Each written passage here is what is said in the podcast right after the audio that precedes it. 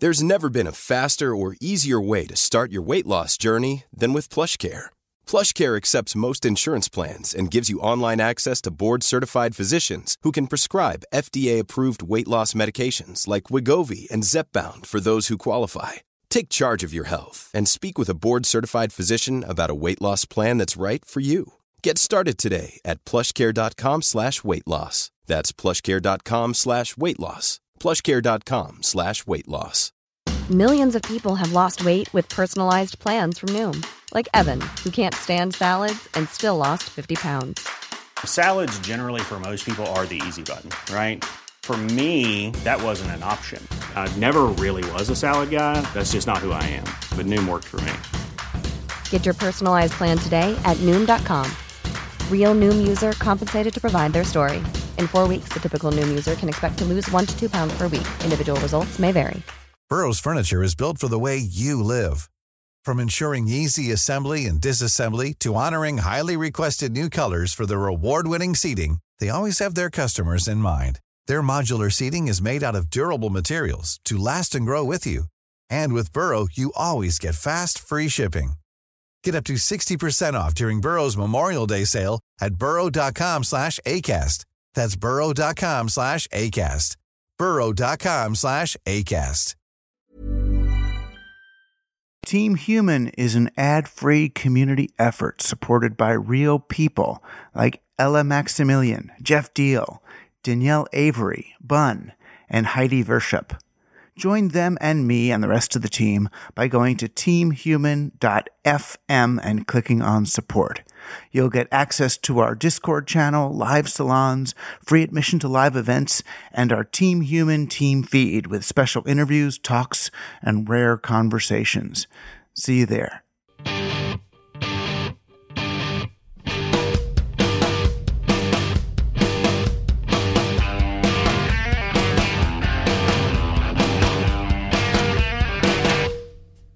You're on Team Human Conscious Intervention in the Machine. This is where we connect for real about challenges facing a species with the obligation to steward nature and one another toward less cruel and more compassionate outcomes. Where we report back from the field, share notes, celebrate solidarity, and head back out with renewed vigor and hope. I'm Douglas Rushkoff, and I'm on Team Human. Playing for Team Human today, my old friend and president of the Center for the Study of Digital Life, Mark Stahlman. It will be our children and our grandchildren who ultimately will need to resolve this. The world is not going to disappear, but we are in a very perilous circumstance. Mark will be explaining East, West, and Digital, the three spheres he believes are shaping the future of civilization, and how understanding the way they interact can help us strategize a way forward for humans. I'm Douglas Rushkoff, and we're all on Team Human. Well, it's been an interesting couple of weeks. I'm as destabilized as any of you. And as a result, I guess I've been spending a bit more time on the Team Human Discord um, that you're all invited to, especially if you're a, a, Team Human subscriber. It's one of your benefits. Um, and it's a great place for the, the, the community to sort of come together I did a, uh, we're calling them salons, basically a little kind of impromptu audio gathering uh, with their new sort of audio room clubhouse like feature on Discord. And it was nice to just to, boy, see who popped in there. We had a nice conversation about, oh God, the world and meditation and a bit of a meta conversation about the, uh, the Discord channel itself. I mean, interestingly, I mean, like any community, we've been groping a bit toward what's our purpose? What are we doing? And there was a, a, a kind of small movement to figure out kind of the governance of the Team Human Discord. I guess in some ways as a kind of a, a fractal example, a kind of an as below, so above experiment in governance. And, you know, what does it look like and how do we pick things? And um, people made, uh, uh, you know, different discussion threads and figuring out, you know, what's the best organization and all. And they got to a, a, a conversation about, you know, the purpose of Team Human and the Discord. What is our movement? Why are we going out? How are we doing stuff? What are, what are the causes? What are the, the, uh, how are we going to organize? And, um, you know, I got back to that same place that, that there's a lot of great organizing going on out there in the world already. There are enough terrific climate change organizations and and DAOs and technology for uh, saving humanity from this thing or that thing. You know, Team Human is not uh, so much uh, a uh, place to uh, organize so much as a place for the organizers to come back and and be with with each other again to um, get kind of a, a, respite or recharge. You know, we we come in from the field from the various things we're doing. And uh, support one another and, and give each other advice. So, a climate activist can talk to a, a an economic activist, can talk to a, a person who's just trying to help people in their community uh, get through the day or talk with a person who's doing a lot of uh, uh, meditation or sitting uh, and talk with someone else who's who's uh, working on massage therapy. It's more that we have a, a kind of a certain sensibility in common about uh, what human beings are, why we matter, about that that people who can kind of enjoy the soft, squishy, in between liminal weirdness of what it means to be human, and then kind of take that sensibility out into their work and their organizations and their schools and wherever else. You don't like build it as a thing. It's more like we are uh, kind of stealth agents for the human in all the things we do. And then you come back to the Discord or to this show, kind of to like, right, there's other ones. There's, there's a bunch of us here working on this same thing. But it's like we don't build the structure around it. And I know there's a lot of people who say, no, it's your responsibility to build the structure around it. No, that's the whole point. The structures are out there. We're not the structure. We're the squishy. How long can you tolerate the structureless squishy? I mean, that in some ways is the, is the exercise here. But meanwhile, you know, through this, this dark, global period, you know, I've been getting a lot of email from people asking me not just to to build a, a, an organization, you know, that that they can can work at, but uh, just for me to kind of cheer them up. They're they're looking for me to tell them, you know, how can we see all the stuff that's happening in a positive light? You know, what's the good that comes of this? And I, I know I, I've kind of got a reputation for that. And it's a thing I used to do in the 90s a lot. My, my friend David Pescovitz, he, he called it the Rushkoff flip. And it's this little kind of intellectual exercise or flourish of finding the good in anything bad. And I think I started doing it because I was one of the first people out there in the late 80s and early 90s trying to make people less afraid of all the new stuff coming down the pike. And not just digital technology, but, but new forms of culture and music and plant medicines and even chaos mathematics. So I ended up spending much of my life and my career looking on the bright side of things. You know, uh, uh, technology, media, and our newfound power to express ourselves in a digital age. It really did once give me great hope for the future of the human collective. What what could we do? What would we do? And my books and articles, they were correspondingly and necessarily optimistic about our ability to dig ourselves out of the environmental and economic messes that we were creating for ourselves and disproportionately for the global poor. But just last week, someone on a podcast, they asked me uh, why I'm not an optimist anymore. He had spoken with a friend, actually, he spoke with Grant Morrison, who had read the galley of my upcoming book about the tech billionaire mindset. And he was concerned that my work no longer reflects so much positivity about our fate. And I don't know. Well, I think of the book more as a loving, if biting critique of the over the top escape fantasies and self sovereignty and techno solutionism of the of the uh, tech elite. The podcaster's worry it kind of got me thinking about optimism as a burden. Throughout the 90s and even the early 2000s, I think I saw it as my job to reinterpret pretty much any negative thing in the world as an opportunity for positivity. Kind of like, oh, it's not a bad trip, it's a good trip. You know, the, the, the dot com boom, at least people are recognizing the importance of the net. The dot com crash, well, that just means the net fought off its commercial infection. Uh, Trump's election, well, maybe his nationalism is just a, a primitive precursor to a new era of localism.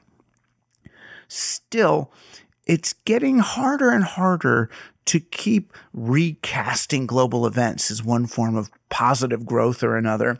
And when we look at how much, you know, ocean rise is already baked into climate impact, no matter how quickly we turn off every light bulb on the planet, it's harder to contort myself into an optimistic frame of mind. But since when is optimism about the future a requirement of happiness, connection, coherence, or even appropriate action? And moreover, since when is it an obligation of every thinker to flip everything into some kind of optimistic frame? And moreover, what if civilization is is really about to have to deal with a billion or more climate and conflict refugees? While accepting the probability may make me look like a pessimist, I think it's actually more hopeful and certainly more effective to believe we can rise to this occasion than to pretend it's not really happening. You know, whatever I think about our likelihood of evading global catastrophe, the steps I would take to prevent it are the same ones I would take to prepare for it. Increase my capacity for compassion, build local networks of support, uh, develop regionally sustainable sources of food, water, and energy, and figure out how to welcome and scale everything to include large populations of incoming immigrants.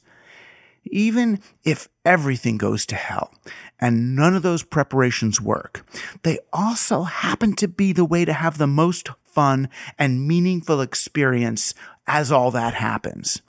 If our civilization or perhaps even our species is doomed, let's at least enact something closer to mutual palliative care than a descent into paranoid fantasies of individual survival through exclusion and violence.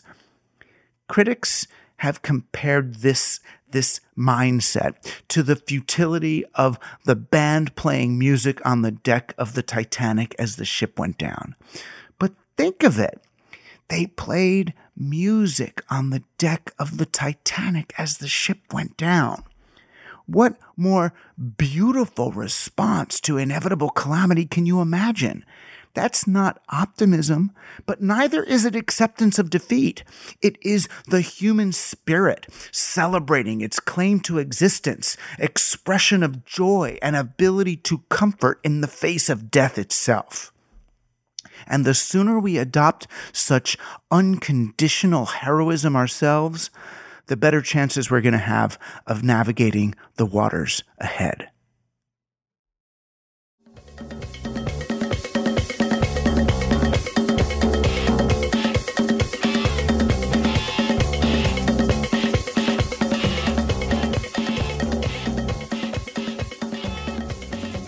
When things get weird, I uh, turn to different friends for their help really seeing things differently, kind of for shaking me out of my perspective or reality tunnel and, and into another one.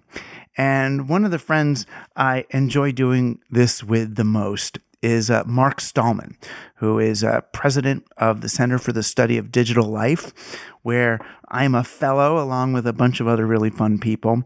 And um, Mark is particularly good at uh, challenging one's uh, view of the world. He He's he's an unforgiving if loving teacher. Uh, he reminds me, if you know Buddhism, he reminds me of the Vimalakirti. You know, the the the Buddha. You know, would have all these students, and when he had someone who was kind of really tough, like a, a, a mind he couldn't like, just crack easily, he'd go, "Oh, go see my friend Vimalakirti," and that guy, you know, he'll take care of you. So I see Mark that way. I've actually sent people to him when I'm when I'm trying to shake somebody loose of something. I'm like, "Oh, go talk to Mark." He'll he'll he'll take care of you. Uh, Mark is a really interesting, interesting and wonderful guy. He's had a very varied range of experiences, from you know biochemistry and psychedelics to taking AOL public, um, to being a, a, a Ong scholar and McLuhan scholar. Uh, uh, uh, just a fascinating, varied human being. And uh, someone who believes deeply in the soul as well, like I do. So it's always kind of reassuring, if challenging, to engage with him. Um, we're going to be talking today um, largely about the three spheres um, that Mark sees as kind of the the main uh, centers of uh, kind of global influence right now: the West, the East, and digital. But I acknowledge it leaves out the global South. And not because the global south doesn't exist, but because it's not one of the spheres really attempting to dominate the global conversation right now. You know, the, the global south, if anything, is still um, emerging from the competition of colonialists to dominate it. It's just, you know, emerging and hopefully uh, moving towards um, sustainability. But the three spheres is more really about the, the conflict, the competition for uh, dominating the kind of the, the, the world order right now. The fact that we leave the global south out of that conversation is not that they do not exist as part of the, the human organism, but they're not um, as actively engaged in trying to take over um, the rest of the world. So it, it's a it's a conversation that's limited to kind of the northern hemisphere, but it's a pretty big hemisphere, and there's certainly a, a lot to be said for the way the dynamics of these three spheres really do define global conflict and global peace right now. So here's my conversation with Mark Stahlman. There's this war going on, right? That I think people are going to be aware of when this broadcasts in, in a which, week or whenever. Which, which war are you talking about? I guess well, the headline war is stuff in Ukraine and Russia and stuff. Exactly. That war, but, but, that that's not the war that's going on. Right. That's the thing. So I was reading this article today about India and India kind of being forced to sort of pick sides here because you know they they they they do customer service and all those uh, uh, human human technology skills they do for both the U.S and for Russia. And it's like, oh, they're going to have to sort of pick now because Russia's been really helping them in in some ways. And and I couldn't help but think, oh, that fucking Stahlman is yeah. right. That there's this, there's these three spheres thing. We mentioned it when you were on a year or two ago. And it was like, oh yeah, it's a nice little background thing going on. And now I'm like, oh man, the East, the West, and digital mm. are this three sphere problem, and everybody else is lining up one way or another. All right, I'm going to be this kind of digital and the East, or I'm going to be that kind of digital and the West. I'm just going to be East and not digital. I'm good. But it's like how it, everyone has to orient themselves according to those three things. And we're watching a, a you know those games like like uh, uh, where all the kids run to one side of the gym or run to the other side of the gym, yeah, except yeah, there's yeah, three sides of the gym, and it's so confusing. um, but it was like was so there. It was so there. Uh, all of a sudden, it was like, oh my gosh, this makes crystal sense to me in the in the way that it I can't make sense of it, which is the beauty of it, right? I I am I have total awareness now of the intractability and incalculability of this problem. So I thought this is the time to come back sure, why not? and understand this this war again not i mean and war is real and people are dying and there's all that but this war is the figure on something that's a ground issue that if it's that ground issue is not looked at we're going to keep getting figures like this Correct. So let me let me first note that I am uh, a hundred, a thousand, ten thousand percent in favor of peace. I am not a warrior. I managed to avoid uh, Vietnam by becoming a seminarian. I actually went to the University of Chicago and enrolled in a study of the Old Testament at Chicago Divinity School for a short period of time. There were about half of the birth dates in the United States meant automatic conscription. And I was in that category. And they had eliminated graduate school exemptions. They eliminated medical school exemptions. The only exemption that remained in place was uh, if you wanted to become a priest or a pastor.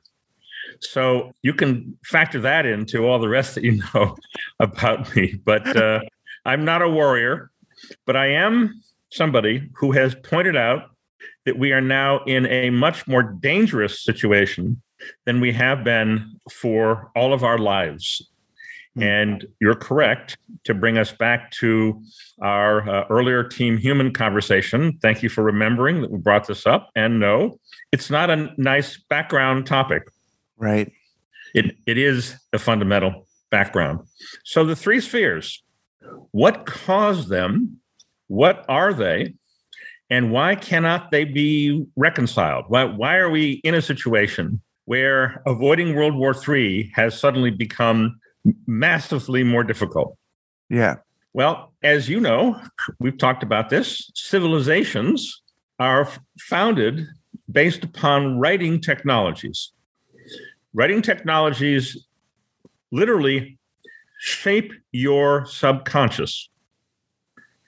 When you learn how to write, which of course is the necessary component for literacy, for reading, when you learn how to read and write as a child, teaching the ABCs is a lot more difficult than teaching them how to say da da mama. right Getting them into the verbal frame is something that they have been hearing their entire lives in the womb. This is a, a very familiar process by the time you're born. Using symbols to represent all of this is not natural in that sense. It's something that has to be added. It's it's not in our genetics. It's it's not something that comes with you being born. Although being born into a civilization kind of sets you off in one direction or another. And we believe there are three principal directions that a young human can be sent as their subconscious, and in particular, their ability to recognize forms in the world in which they live. There are three basic approaches to that, with some important modifications that I'll note. I presume that most people, if not all, listening to this, have grown up in an alphabetic world. Growing up in an alphabetic world, you tend to think the symbols are meaningless. They kind of represents phonetics. We can move them around. We can scramble the eggs any way we want to. That is what we call the West Sphere. That is not what happens in China. In China or Japan or India, both of which are important components of this, you're brought up believing that this symbol on the page inherently has meaning. And not only does it inherently have meaning, but that it's very old. So you, do not imagine that this is a open free for all, but rather something which is deeply embedded in your parents, grandparents, and so forth, the lives of everyone who's lived in your civilization. That is a fundamentally different psychology. Right. So to us, it's just like it may as well be ASCII too, right? It's just Correct. codons of some kind. That's correct. It's That's it's, correct. it's it's like that the even like in in the DNA, it's like just those letters, the F G A S, whatever. It's that. Right, right. right. But to them, it's Right. like a thing. It's a it is cat somehow, or it is house, and everything that we mean by house or home or Right. Now, the, the most obvious example of that is, is the Chinese character for human, which is just simply two strokes, which resembles a walking human being. Now, I don't want to imply here that there is no phonetics, that there haven't been other, other overlays. There have been. right. So, in fact, uh, written Chinese, much like written Japanese uh, and, and Japanese, Korean, these are all very interesting ways of dealing with this, are not hieroglyphics Right. they have changed over time and uh, they've incorporated many phonetic elements to them. You know, Chinese pronunciations have a, a wide variety Right. uh, of ways that, that that can be done. But here's the important point you're born into a civilization that thinks that these things are fundamental in the East. You are not born into a civilization that thinks these things are fundamental in the West. In the West, you study many different languages, you may study different alphabets, you may rearrange the letters as you wish to. It's a whole different relationship to the grammar of the world around you. So, grammar is a much richer topic than we give it credit for today. That's East and West. Hmm. The third sphere is one that you and I are both familiar with because we know a lot of people who spend their lives coding. For them, code, not the alphabet, not the logograms, is a fundamental way that you express yourself, the way that you understand the grammar of the world around you. These three spheres overlap each other. They have together replaced the notion of globalism that we had particularly strongly coming out of World War II. And as a result of that, all of the sensibilities which have been hard formed into one or another of those spheres, and very importantly, all of the institutions based upon those are now in jeopardy. Now, that includes Wall Street, it includes United Nations, it includes the Communist Party of China, it includes the Vatican. All of these institutions, particularly the newer ones, but also the older ones, are now in severe jeopardy. There is a, a physics, actually a geophysics problem known as the three body problem. If you're familiar with Chinese science fiction, you may have uh, read a copy of Cixin Liu's trilogy. The trilogy, by the way, is named Remembrance of Earth's Past. Hmm. Fascinating title for the total. But the first book, as you would recall, is called Three Body Problem. And in that, he is referring to another planet in which there are multiple suns, and it is impossible to solve the gravitational relationship. Therefore, clashes, conflicts have been substantially increased, which is not true in a two body problem. So, the problem that we are now facing so, we've got a, you know, endless stream of stories and op eds and these are the figures uh, of our uh, information space, as people are calling it now, Yeah. which itself is a major problem. Yeah. Human beings do not live in information space, and we are not information processors. But we'll leave that for another conversation. That's the that's one of the main team human messages, of course, that we are not machines. Yeah. We are not Right. machines. We are not computers. Yeah. But in this circumstance, you have a very severe misunderstanding on the part of the West. So now let's get into the current conflicts. I'm quite confident because of my sources in Russia that today's average intelligent, uh, not necessarily involved with any secrets, not necessarily involved with any government activities, not necessarily involved with the military. That today's average intelligent Russian is convinced that what is happening is that the attacks by the West sphere on Russia, which obviously were the substance of what we call the Cold War, which in many ways has never been resolved, mm. are forcing Russia to align with the East. Right. And this would be even, you know, uh, uh, many uh, uh American theorists would argue similar things. I mean, they get yelled at on Twitter, but you know, an Aaron Mate or somebody is called a, a, Russian apologist when he's actually just trying to show, well, look, NATO did that, and then there were nuclear things there, and then we went past East Germany, and that that Russia may have been put in this bizarre, difficult position. The the problem with that for people like me and many of our listeners is okay, they could say that. And maybe in his interviews with Oliver Stone, Putin said that. But mm-hmm. then it's like on top of that, he's saying, oh, the Ukrainians are Nazis and they're involved in a genocide. And I'm going to poison this one and that one. So right. it's very hard. Uh, it, there's a difference between Putin, this guy, what he says and what he does, and the Russia problem that you're talking about. And I just want to make sure people understand we're not saying, oh, that they're justified in doing bad things or what they're doing, but just that there's this other set of circumstances going on.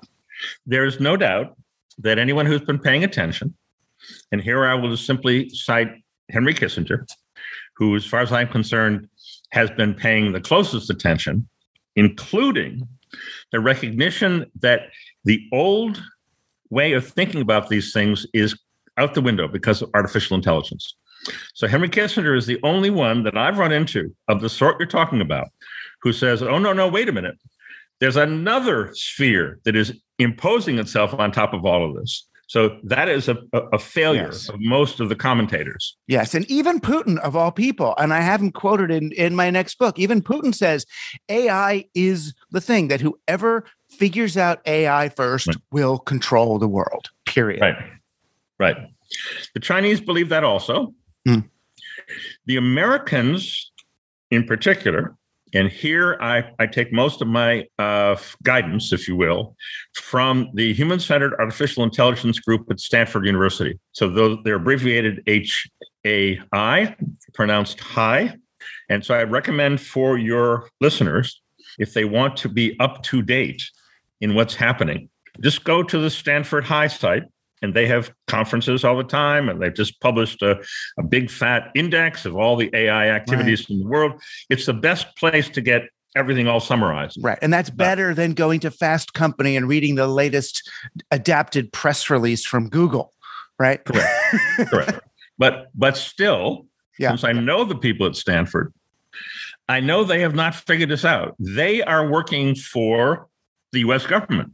The whole Stanford effort and the money behind it winds up actually being plugged in. And the the key to this, although you might, to be fair, have a question about whether this is a digital sphere operation or a Western sphere operation, but the deep engagement of Eric Schmidt, who is one of the people who helped to personally fund what's going on at Stanford, or at least getting off the ground. His very close association with the US Pentagon his chairmanship of the National um, Assessment on Artificial Intelligence and the way that Stanford is plugged into helping the U.S. government deal with handing out grants. Now, we're when you're in a grant uh, handing out business, you probably want to disguise somewhat what your ultimate objective is and align it with those who are sending you the money. So I think it's it probably fair to say that what's happening at Stanford is somewhere, as you alluded before, it's somewhere one foot in the Western world, one right. foot in the digital world. We don't know how that's all going to turn out. What the Chinese have been doing, however, in and so this actually came up this morning. Chinese stocks, many of them, stocks that people may be familiar with, Tencent, uh, Alibaba, Baidu, they were up 30% in oh this gosh. morning's Chinese market because of a single phrase in a Chinese government statement that was interpreted as we're no longer going to be leaning on these companies. So, as you probably know, China has been aggressively trying to bring those companies closer to Chinese policy. Right, bring them to heel. Right. Well, these are trillion dollar companies. They they, they that's sort of China's model as well. We'll let you do the capitalist thing and go compete and become big, and then you know, like Jack Ma or somebody will either get rid of the CEO if he's not cooperating properly, or force the company to to to line up with China's nationalist agenda. Well, it's not a nationalist agenda; it's an East agenda, East Mm. sphere agenda. So, once again, if we bring three spheres into this conversation, what is happening is the East is attempting to exert control over the digital sphere.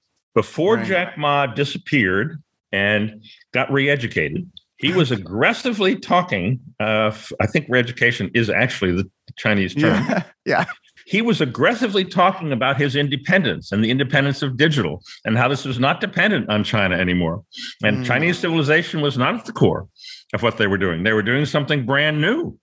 And all sorts of things would happen to human beings. Good things would happen to human beings because of this. That was the lead up uh, to that. So, Right, he- so he was speaking for the digital sphere alone. correct. Correct. So, but then, then just for my head and other people's head, when we're talking about the difference between East and West, it's like the the Western vision of globalism that I was raised with was like the United Nations, right? Yes. Oh, United Nations is global. You would say, no, no, no, no, no.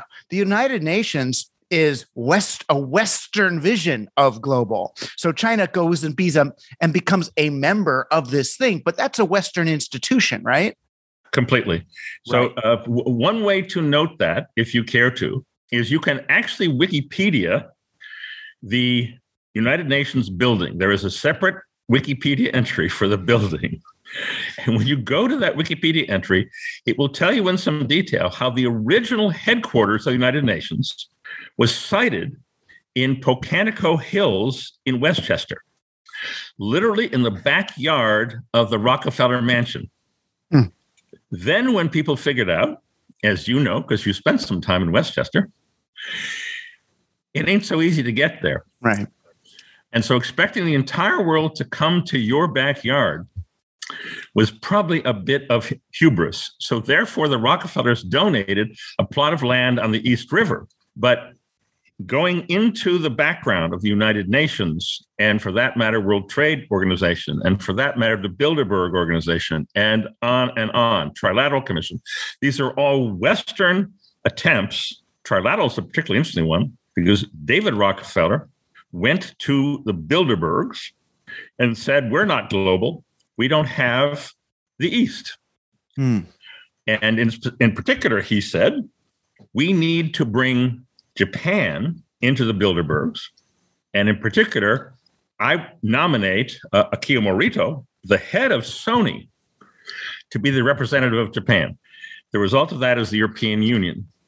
Right. The result of that is that Bilderberg said, no, no, no, no, no. We're not doing that. We're going to make our own United States. And so, yes, these institutions, United Nations in particular, are fundamentally Western institutions, and their decline uh, Right. is another indicator of the difficulties in the West. Right. But we did get, I know this is an aside, we, meaning the West, we did kind of get Japan to do it, right? They're the, the working men, they're all wearing, you know, they started wearing Western suits and creating, uh, uh, you know, they combined sort of their their family companies with Western style corporations and a Western style stock market, and they invested in, you know, Sony invested in in in, in the the film industry of the U.S. and they bought Rockefeller Center. I mean, they did something China did not, right? That's China correct. That didn't is- do all that. That, that is all, all correct. And, and all of that, of course, stems in large measure from the fact that we defeated them in World War II Oh, right. and then occupied them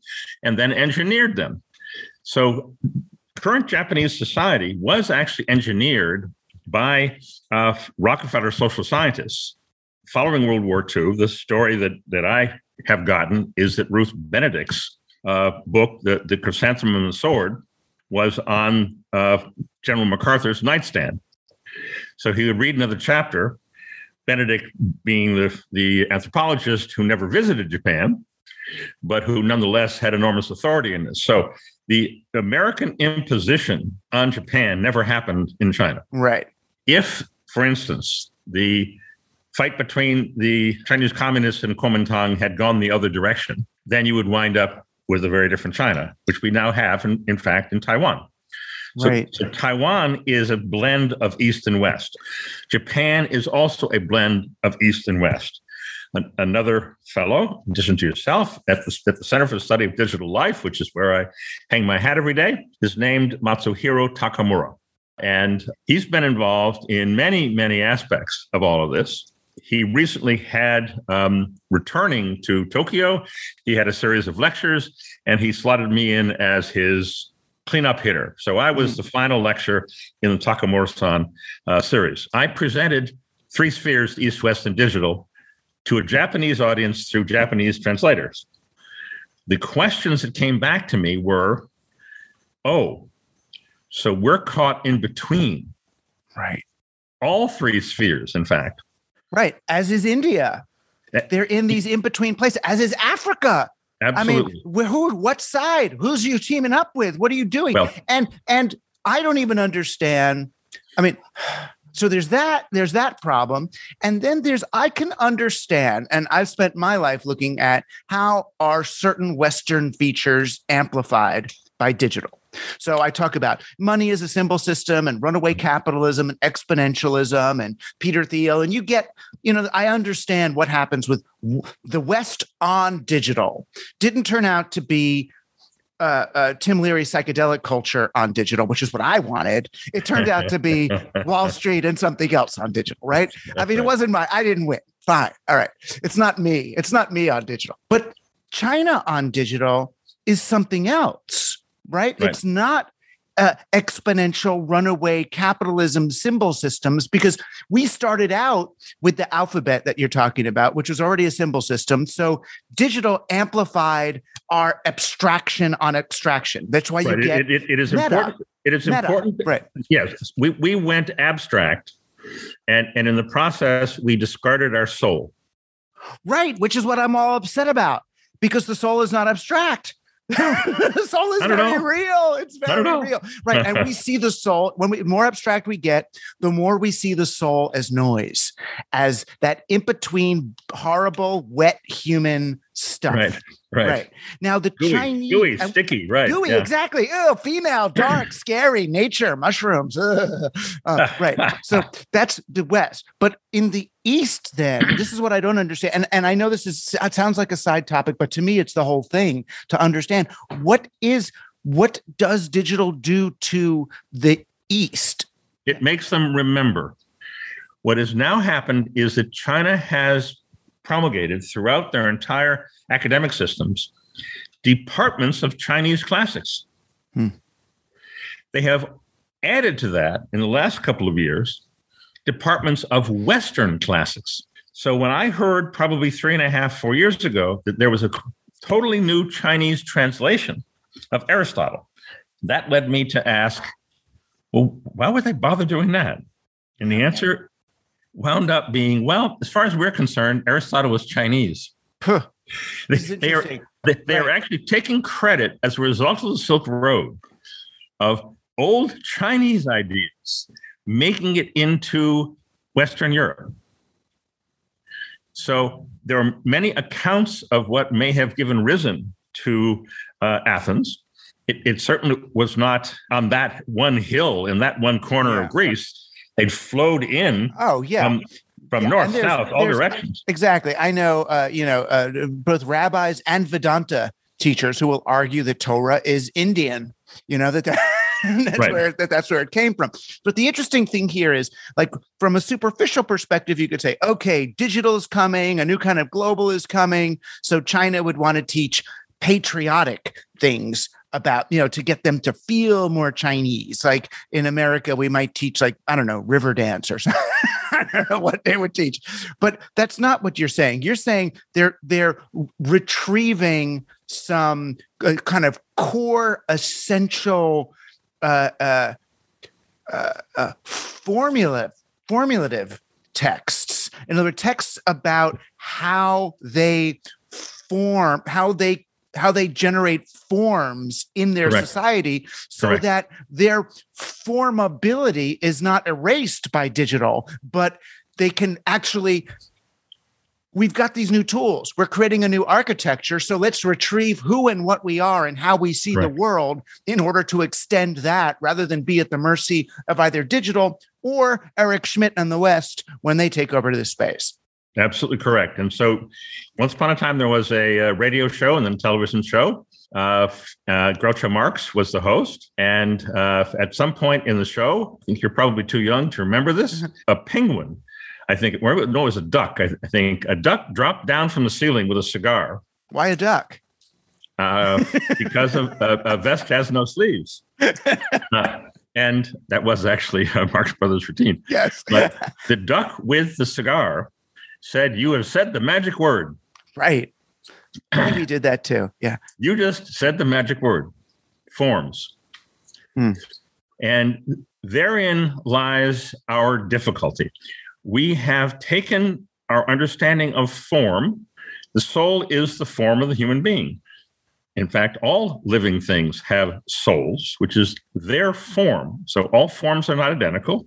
And indeed, each human being is unique. So taking forms and reducing them to information, where the word form has been buried in between a prefix and a suffix, is a deliberate fudge to keep us away from understanding forms. Furthermore, just think of all the other words you know that have form as their root reform, deform, inform. These are conform, all words, yeah. conform. These are all words that, that get us away from an understanding of form and turn us into formula, which was the, the, right. the, the, word that you just said. So they're all so, impairments of the soul. correct. That yeah. That's correct. So I got introduced to a fellow this morning, and the guy who introduced us said, You got to listen to this lecture the guy's giving. So the, the guy gets up and he's giving a lecture and he starts immediately launching into how information is what everybody thinks that they need, but it will never get you to an understanding. How information is inherently detached from understanding. Now, we have not yet had our Zoom call, so I don't know how he's going to take what I'm about to tell you, but I'll tell you anyway. It turns out that the inner workings below consciousness, if you will, the the the the white uh, um, sweet material between the two cookie halves of an Oreo. That's that messy, squishy stuff. And our external senses are one half, our intellect, our ability to conceptualize and abstract is the other half. But as Marshall McLuhan was always telling us, the action is in the gap. It's the in between stuff that matters. Right. So coming to understand that in between stuff, of which there are a variety of, of ways of approaching it, but they always come up with some version of what I'm about to describe. The external senses need to somehow be collated, they somehow need to be coordinated, they somehow need to cohere. That is a faculty of the soul known for millennia as the common sense, or in Latin, sensus communis. Eric McLuhan actually wrote a very interesting book about this topic. Unfortunately, he didn't go further. What comes after that? Well, it turns out that the common view of this is that what we refer to as imagination is the, the storage area for the common sense. It has not yet been time stamped. It has not yet been correlated with other images. It is literally a bank of image storage. That, however, can be easily manipulated. And particularly if we find ourselves in front of a machine that deliberately distorts everything, the television right. set.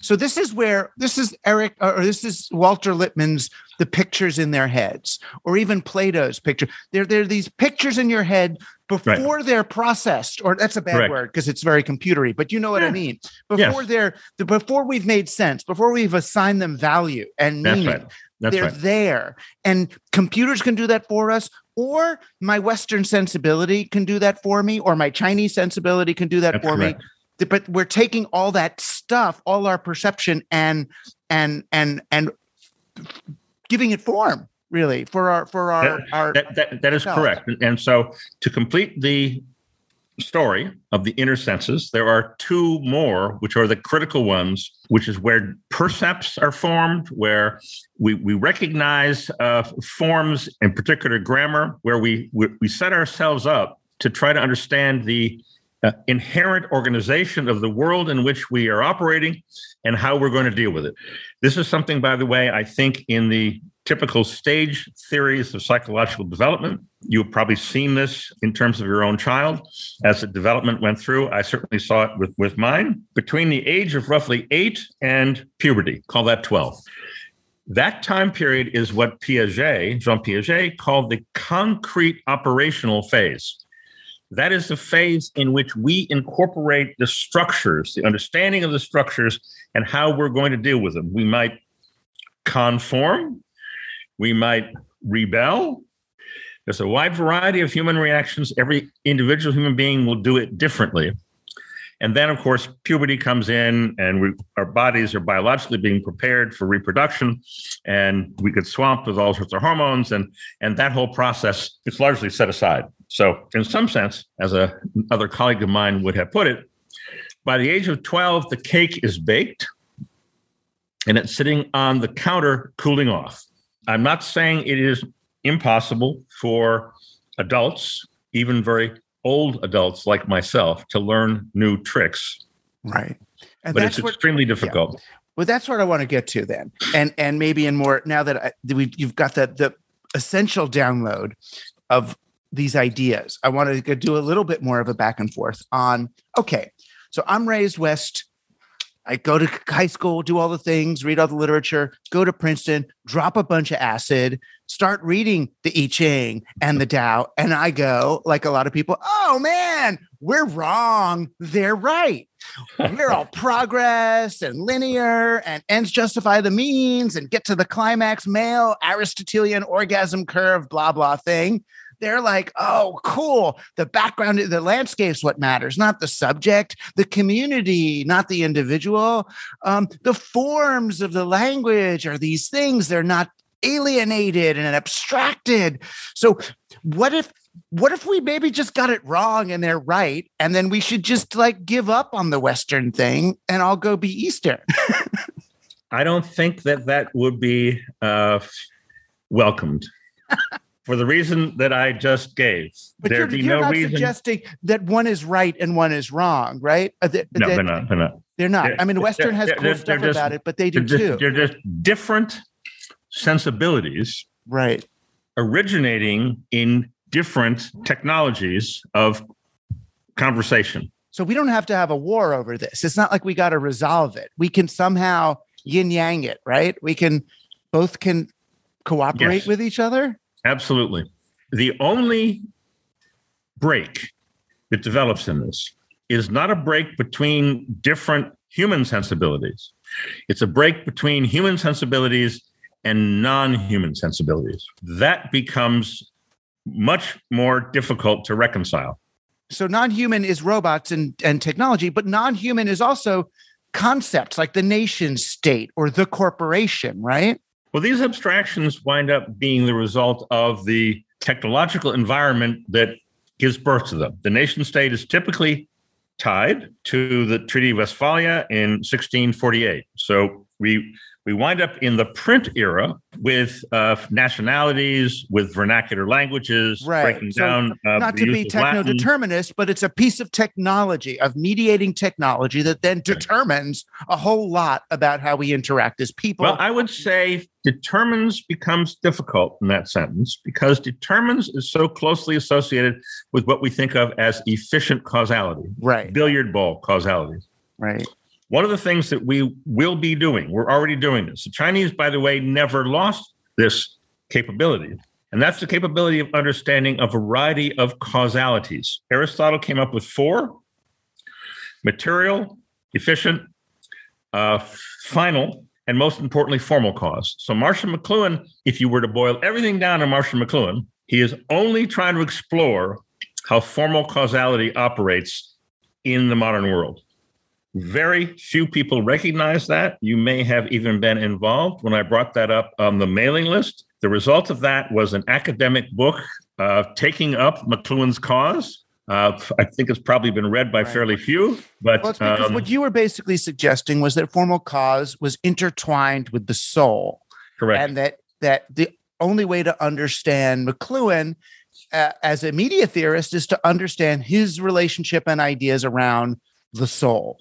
And Correct media studies, and particularly at that moment, was so scared of being considered a soft humanities. They wanted to be a social science like sociology with numbers, that they were really, really intent on getting all that out of the way. And interestingly enough, it's not just McLuhan, it's Neil Postman. Who they love, right? Neil Postman, the Jewish NYU guy, was saying that the only possible defense we have against the technocracy is religion it's right. spirituality. So it's like even even Postman was right. saying, no, no, no, we gotta retrieve the squishy soul part of this whole equation, or we're gonna be fucking lost. That's right. In particular, I went after Walter Ong. Right. But That's it wasn't. A, I don't think it was your tactics that what what got you banished, but the the soul in the machine that you were pointing to. Right. Agreed. Agreed. So those two other senses that I, I, have not yet named in, in this conversation yeah. are the cogitative power and memory. And these are names that go all the way back. The cogitative power winds up being the critical element that is able to take what is material in terms of our neurological makeup. So there are actually structures in the brain that perform aspects of these functions the cogitative power then has to hand off that already time stamped, that already in relationship to other images, that already the senses have already been made. So there are folks running around today, as you know, who are championing the whole topic of sense making. Typically, when I have conversations with them, I say, Well, exactly which senses are you talking about? Do you understand what senses you're trying to make comprehensible in here? And and the answer generally is no, and I don't want to know. But they're not going to be able to avoid it. No, sense making for them is really another word of saying um, um, storytelling. In other words, what story are we going to tell to understand what's going on around us? And that's very different than the sense making you're talking about, which is a real time uh, experience, co- cognitive uh, uh, uh, understanding of your your world, which is a different thing. It's not what story am I going to plug it into in order to get Correct. my answer. Correct. I actually once got up at a lecture by a woman from MIT on the universality of storytelling, which is clearly not true. storytelling is a brand new phenomenon as we understand it. And uh, the, the distinction, of course, is that storytelling is make believe narrative doesn't have to be make believe at all. In fact, narrative should be and will again become fairly mandatory, I think, for us to make meaning and for us to, in fact, survive these circumstances. So I'm, I'm not opposed yeah. to narratives. They're clearly right. a part of what we need to do. But there's a distinction between a narrative, which is, I'll let you decide what the ending is, well, then you're going back to the difference, and this is another conversation between the television environment and the digital environment. That Correct. the sense making that these folks are talking about is how do we translate this experience to something that we could understand on television? You know, right. and what the narrativity you're talking about is, oh no, how do we move this into an almost a, a, a digital video game like uh, uh, a story that you play rather than a story that you're told? Yes, and and in, in particular, as you know very well, in fact, you may have even uh, brought some of these folks on to your podcast. There's a group of people who think there is something called Game B, mm. which they contrast with Game A. I know you've been on Jim Rutt's, uh, yeah. uh, and and he's the main promoter of this. No, life is not a game. It's not a matter of coming up with a set of rules that work. It's not a, a, bunch of uh, pre uh, proto game B. I know. Um, you just build commune. a stack. We've got a stack. There's a there's a there's an item in the stack for that. We got humans, we got animals, we got mud, right. we got soil mechanics, we right. got solar power, we got the economy, we got education. Right. It's just a module. You plug it in there, it's gonna run. We worked it out. We talked to the experts. Done. game B, baby. So it's I have a sweet idea. Yeah, it, it is a uh, it's an idea that that uh, is having very difficult times getting traction outside of its uh, main adherents. I don't know. It gets more traction. I look at their put up a video of Game B, and they get they get you know tens of thousands of hits. I, I should you know I should only be so uh, uh, lucky to get as many hits on my little podcast. Well, my prediction is that these sorts of things that have been running around are going to find it more and more difficult as people propose their set of rules. So the idea that you're going to send people out, you're going to put them in an Airbnb, you're you're, you're going to do uh, an MTV uh, uh, house. Uh, f- sort of uh, phenomenon and uh, film it all and and so forth and then try to figure out what works and what doesn't that people will very quickly sort out how soul defeating that entire gamification mm. of life turns out to be. Right. I want to circle back then to now now that I guess we've hopefully the listeners have some kind of you know vernacular familiarity with the kinds of uh, forces and sensibilities and cognitive styles we're talking about. I mean, we get that people raised in different social, linguistic, media environments end up holding different worldviews and relating to digital differently. And then that trickles all the way up to uh, whether it's our national or spherical sensibilities.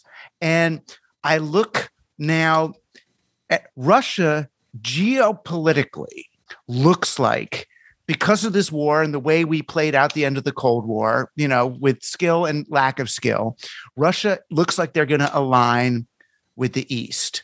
But Russia is Western, right? They're right. they're like Trumpy people there, or I mean, that's the way I understand well, it.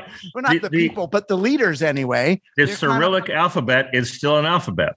Right, it's an and, alphabet. And, so and, and Orthodox Christianity is still Christianity. Right. So they're Westerns, but they're going to align with China, at least geopolitically or economically. Does Correct. that make Russia is Russia going to be east and then India is going to come over and be west because India was east. So what's happening in other words is or or are these just is India just eastern that's going to ally economically and and militarily with the west even though they are east? Taking us back to what you teach a two year old, what you do to acculturate uh, a, a newborn into the civilization in which they live, it turns out that Indian civilization is neither alphabetic nor logographic. Uh, in fact, like most languages, so th- this is sort of the Yogi Berra when you come to the fork in the road, yeah. take it. so it, there's the alphabetic fork, there's the logographic fork, but a lot of people didn't take the fork. They stayed in what's called a syllabary. The syllabary means you need multiple distinct characters together as a syllable. And that is how Sanskrit is structured. Huh. And if you take a look at what happened, so take, for instance, Korea. Korea was entirely a, a, a Chinese script until the, the 15th century, I believe, maybe 16th. A king decided they did not want to be completely in worldview subsidiary to China. So they invented a new alphabet. Korea uses a sort of modern invented alphabet with thousands of years of Chinese logographs behind it.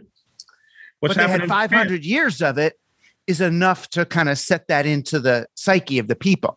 Correct, which is, uh, but, but to be fair, yeah, there's a great deal about Korean culture which remains from the past. In particular, the belief in some form of gods or aliens descending from the sky and producing the human race. This is the myth behind the Kim family in North Korea. They are thought to be descended from gods. There's a whole different relationship about dragons in Korean culture, for instance, which relates back to that. So I'm not I'm not saying that even after 500 years and to be fair, the old script did not disappear immediately.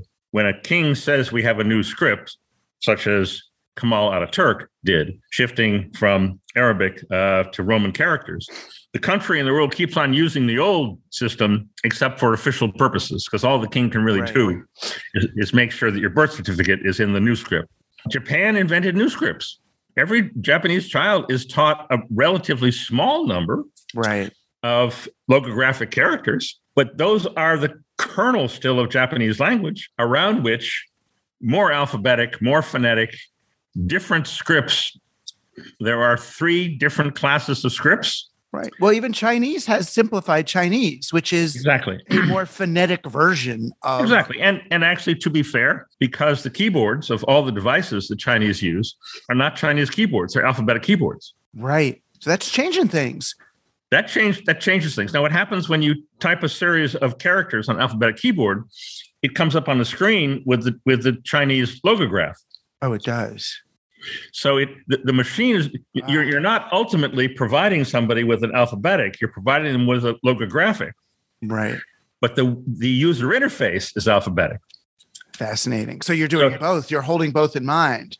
Correct. Right. And correct. and just so people understand what we're talking about, I mean, it's it's even just in the West, these changes of media environment change everything. And smart people at each stage have known it. You know, the rabbis were many of them were very, very upset that they were going to take the Torah, which was an oral told thing, and right. write it down, even just with a, a, a scritchy on a goat skin, that it right. was going to change everything. In Europe, in the after Gutenberg, there were Catholic priests and and who were really, really upset that they were going to take the manuscript Bible and right. put it in a printing press. And it wasn't just because people were going to be able to read it, it's because the environment of the Holy Word was going to change. And and our sensibility about it, the way it played into our culture and our psyche was going to be different forevermore. So, That's people, right. this is not, I guess what I'm saying, Stahlman's not saying in, in the most important way. You're not saying something new. You're saying something old, but in a new context in the present tense where people don't realize that it's happening again. They're back, as as poltergeist would say. You know what I mean? They're back. The machines yeah. are back for another pound of flesh. And we are responding to it one way in the West, and they're responding to it a different way in the East. And while that's going on, there's these other shit with oil oil and economics and wars, right. and all of those are different because of this more fundamental shift in landscape that's going on. Yes, so, and, and of course we have to finish uh, here with with what's as a result of not understanding these things. Yeah, many very innocent Ukrainians and many very innocent Russians are dying. Right, and that's the part I want to understand now. So how does that conflict, war, how do those dead bleeding bodies result from that misunderstanding? Well, there are, uh, there are at least two parties who are engaged behind the scenes who are trying to resolve this. One of them is the combination of the Vatican and the uh, Patriarch of Moscow, Kirill. So, behind the scenes here, there are religious forces the Vatican has to publicly say, we went to the Russian embassy, we spent two hours there. Then they have to come out a couple days ago saying, we're willing to mediate this. They are a f- positive force that has very significant impact inside Russia. That's number one.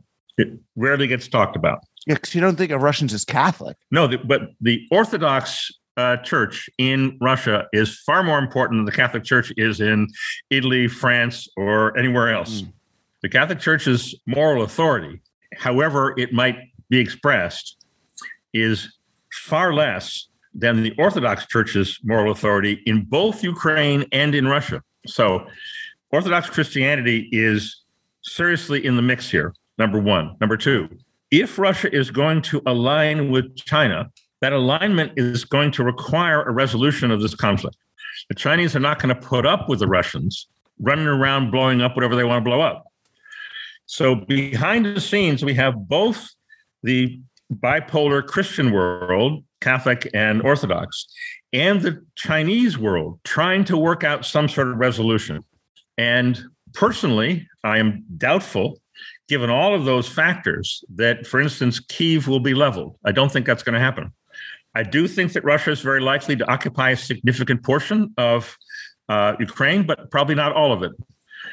And I do think that there will be other expressions as we go forward of these conflicts which we need to be aware of ahead of time. Just to recall here, as you've already noted, it was 2006 that the statement was made that Ukraine should now be process should begin to bring them into both the European Union and NATO. It was 2007 when Putin got up at a Munich security conference and said that will never happen. You guys don't back off. All kinds of, of hell is going to rain down. That is 15 years ago. Nobody who's been paying attention does not know that given the events of the course of the past year, and in particular, the Biden election, I'm not confident enough that I know enough to say if Trump had been reelected, whether this war would have happened or not. But certainly under Biden's election, the globalists, which are not primarily American based, but are more European based and, and in particular British, English based, they had no constraints. And so the it is my I'm confident that this particular conflict is a direct result of the Biden election hmm. and an attempt, maybe the last attempt, on the part of the West to say, we're back, we're organized, we all agree with each other, uh, look out. I am doubtful that such an agreement can be sustained, but that is the background to what we're now dealing with. So, Ukraine, I believe, will likely be a, a settlement will be negotiated. Other forces than what appear in the headline will be critical in doing that, and yet the outcome of this will be a, a break between Russia and the West that uh, uh, really leaves them no choice but alignment uh, with uh, China in particular. And do you think if Russia becomes aligned with China, that they will become more Eastern in their? I mean, or is it too late for that because they have their own culture and alphabet and stuff that they'll just be kind of a, a political alignment, just as just as we might be aligned with with India or or or Africa or any other place with a different sensibility. I, I will be very interested to see how what you might call the Russian New Age uh, deals with all of this. There's an enormous amount of new agey, new mystical and yeah. occult, and they and brought it to us. Whether it's you know you know Madame Blavatsky right. and all that, or the co- Russian right. cosmists at Esalen. Yeah, that's right. So, Holy Russia is the future of Russia.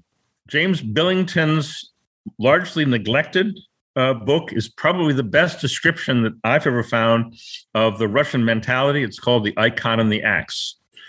Icon coming before axe, axe meaning what happens to your mentality when you're forced into the woods and you have to chop the trees down in order to survive. So that spiritual sense in Russia, it's got to find another place to go. And whether they go through their version of, oh, the East had it right all along, I don't know.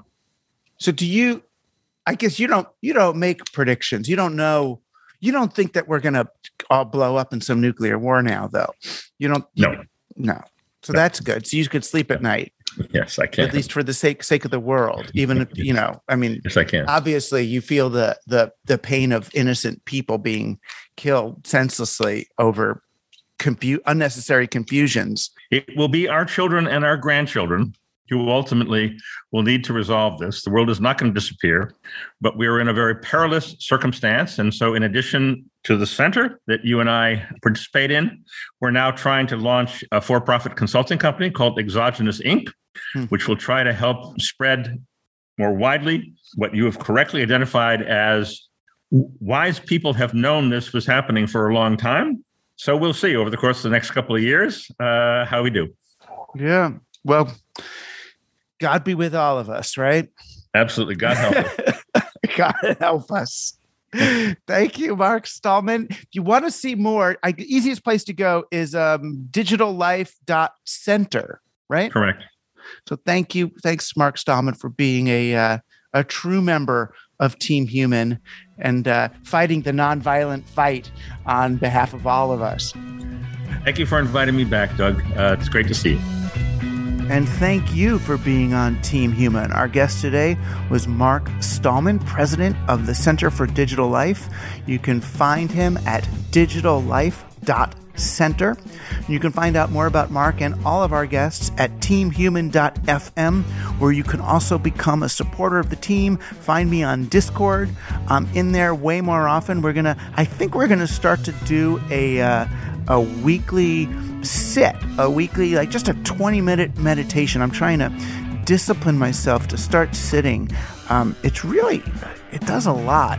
Um, so we're going to try to do that. Uh, maybe uh, uh, on Saturdays or something. But check out the Discord, and we'll we'll announce when we start those.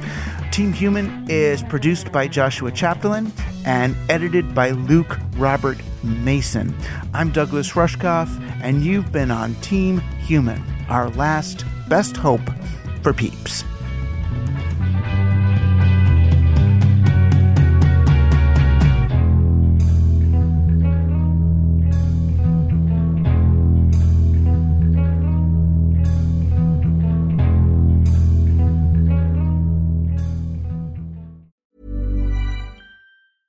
Imagine the softest sheets you've ever felt. Now imagine them getting even softer over time. That's what you'll feel with Bowl and Branch's organic cotton sheets. In a recent customer survey, 96% replied that Bowl and Branch sheets get softer with every wash. Start getting your best night's sleep in these sheets that get softer and softer for years to come. Try their sheets with a 30-night guarantee. Plus, get 15% off your first order at bowlandbranch.com. Code BUTTERY. Exclusions apply. See site for details. Hi, I'm Daniel, founder of Pretty Litter. Cats and cat owners deserve better than any old-fashioned litter. That's why I teamed up with scientists and veterinarians to create Pretty Litter. Its innovative crystal formula has superior odor control and weighs up to 80% less than clay litter. Pretty Litter even monitors health by changing colors to help detect early signs of potential illness. It's the world's smartest kitty litter. Go to prettylitter.com and use code ACAST for 20% off your first order and a free cat toy. Terms and conditions apply. See site for details. Mom deserves the best, and there's no better place to shop for Mother's Day than Whole Foods Market. They're your destination for unbeatable savings, from premium gifts to show-stopping flowers and irresistible desserts. Start by saving 33% with Prime on all body care and candles. Then get a 15-stem bunch of tulips for just $9.99 each with Prime. Round out Mom's menu with festive rosé, irresistible berry chantilly cake, and more special treats. Come celebrate Mother's Day at Whole Foods Market.